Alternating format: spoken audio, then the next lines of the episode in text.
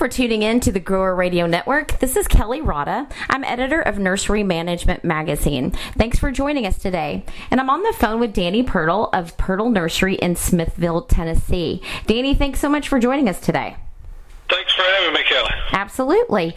So, um, tell me a little bit about Pirtle Nursery. Um, what do you guys grow and uh, in what sizes?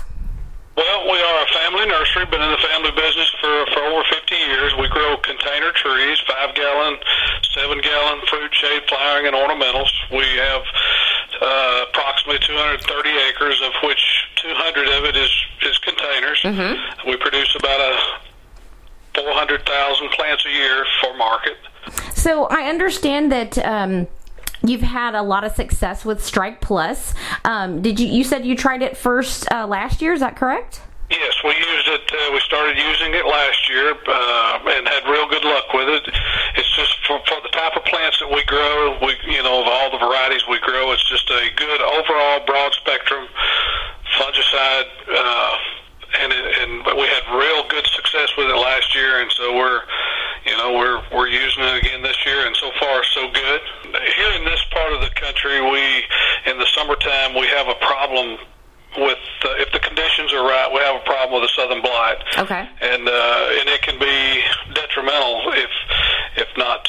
And once you have it, it you, you know it's it's there. Mm-hmm. You got to prevent it, or or you're in trouble. And and I've thrown away thousands of trees. Oh, that hurts. July and August because of the southern blight. And mm-hmm. and this is just, of course, you know, it's everything's a preventive, and and this is a preventive. And, and of course, we hit from bud break. We start spraying just as soon as bud breaks, which is usually around the end of March, first of April. Okay and and we do it on a 14 to 21 day interval. Mm-hmm. And, and so far last year we had real good luck. You know, we didn't have a whole lot of a whole lot of blight, and and so far, knock on wood, this year we're we're cruising along. So good deal.